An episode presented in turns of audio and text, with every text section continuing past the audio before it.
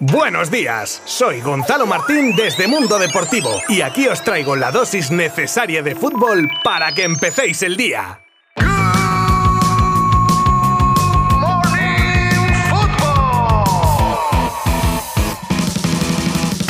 Hola a todos y bienvenidos a este episodio de Good Morning Football de jueves 6 de octubre de 2022. De nuevo con análisis de la jornada Champions con especial atención a los partidos del Real Madrid y del Sevilla, donde se vivió por cierto un momento emotivo con la despedida de Lopetegui, de la que hablaremos en breve además de escuchar al propio Julen. Y después os contaré cositas sobre el árbitro del VAR del partido Inter-Barça y sus sospechosas actuaciones, el acuerdo casi cerrado entre Atlético y Barça por Grisman, una nueva lesión en Barcelona, otra más y también la tenemos en Madrid. El fichaje de Xavi Alonso por el Bayer Leverkusen y actualización de nuevos sucesos en el escándalo del fútbol femenino en Estados Unidos. Os habla Gonzalo Martín desde Mundo Deportivo y vamos con todo en 3, 2, 1.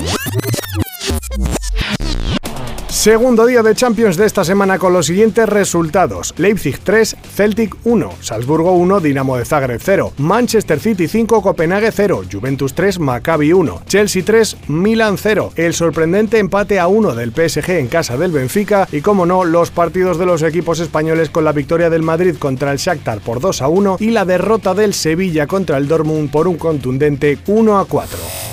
Empezamos con el Real Madrid que a pesar del ajustado resultado y de pasar algún apuro, realmente el partido estuvo dominado por los blancos que podían haber metido 7, la verdad, pero fue una de esas noches en las que la pelotita no quiere entrar y no entra. Marcaban Rodrigo y Vinicius y Zubkov para el Shakhtar. Ancelotti tras el partido. Hemos jugado muy bien, combinado muy bien enfrente. Es verdad que hemos tirado muchas veces a la portería. Estos son partidos que a veces te se complican, pero al final eh, yo creo que lo hemos controlado bien. Creo que al final lo hemos conseguido.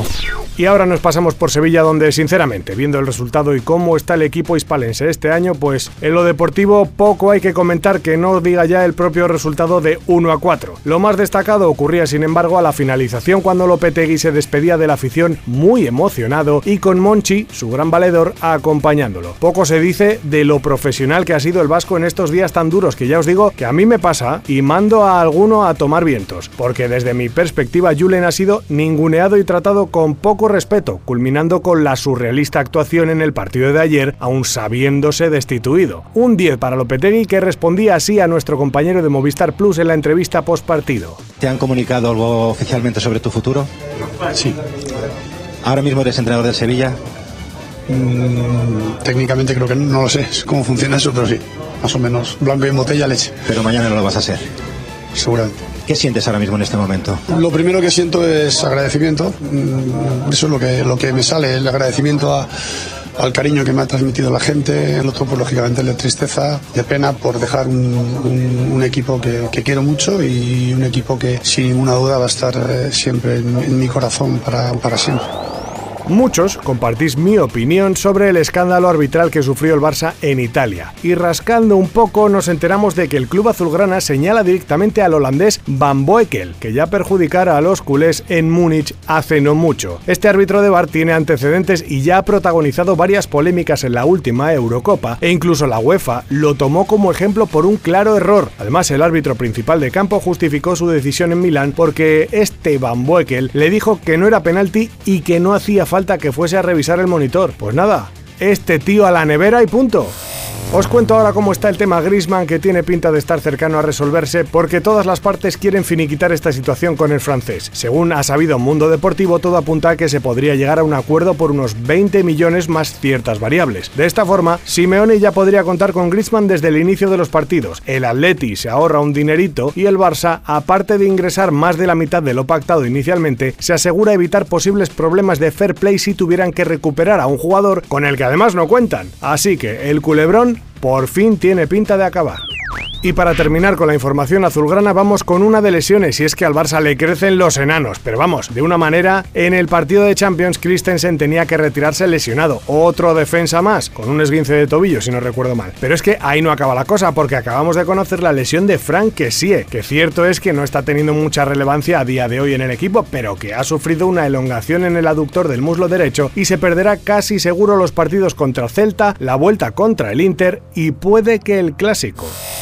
Y vamos ahora con otra lesión, en este caso en el Real Madrid, que aunque ya se conocía, como era la de Ceballos, ahora salen nuevas informaciones sobre la gravedad de su lesión, que si en principio se creía era leve, ahora unas nuevas pruebas han determinado una lesión de mayor gravedad con una rotura en los isquios. Dentro de dicha gravedad falta que hoy le hagan nuevas pruebas para ver el alcance de la rotura, pero vamos, que mínimo probablemente hasta después del Mundial no volvamos a ver al andaluz pisando el césped de nuevo.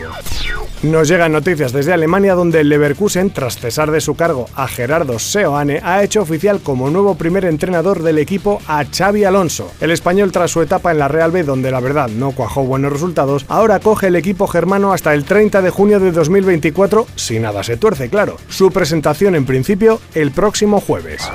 Y para cerrar, si ayer os contaba el escándalo que ha destapado un informe en Estados Unidos sobre su fútbol femenino, hoy os cuento que ya están empezando las primeras dimisiones que dejan claro que cuando el río sonaba es porque iba cargadito de agua o otra cosa que no voy a decir. De momento, los propietarios de los Portland Thorns y los Chicago Red Stars han anunciado que dejan la gestión de estos equipos y puede que no sean las únicas reacciones a dicho escándalo. Seguiremos informando.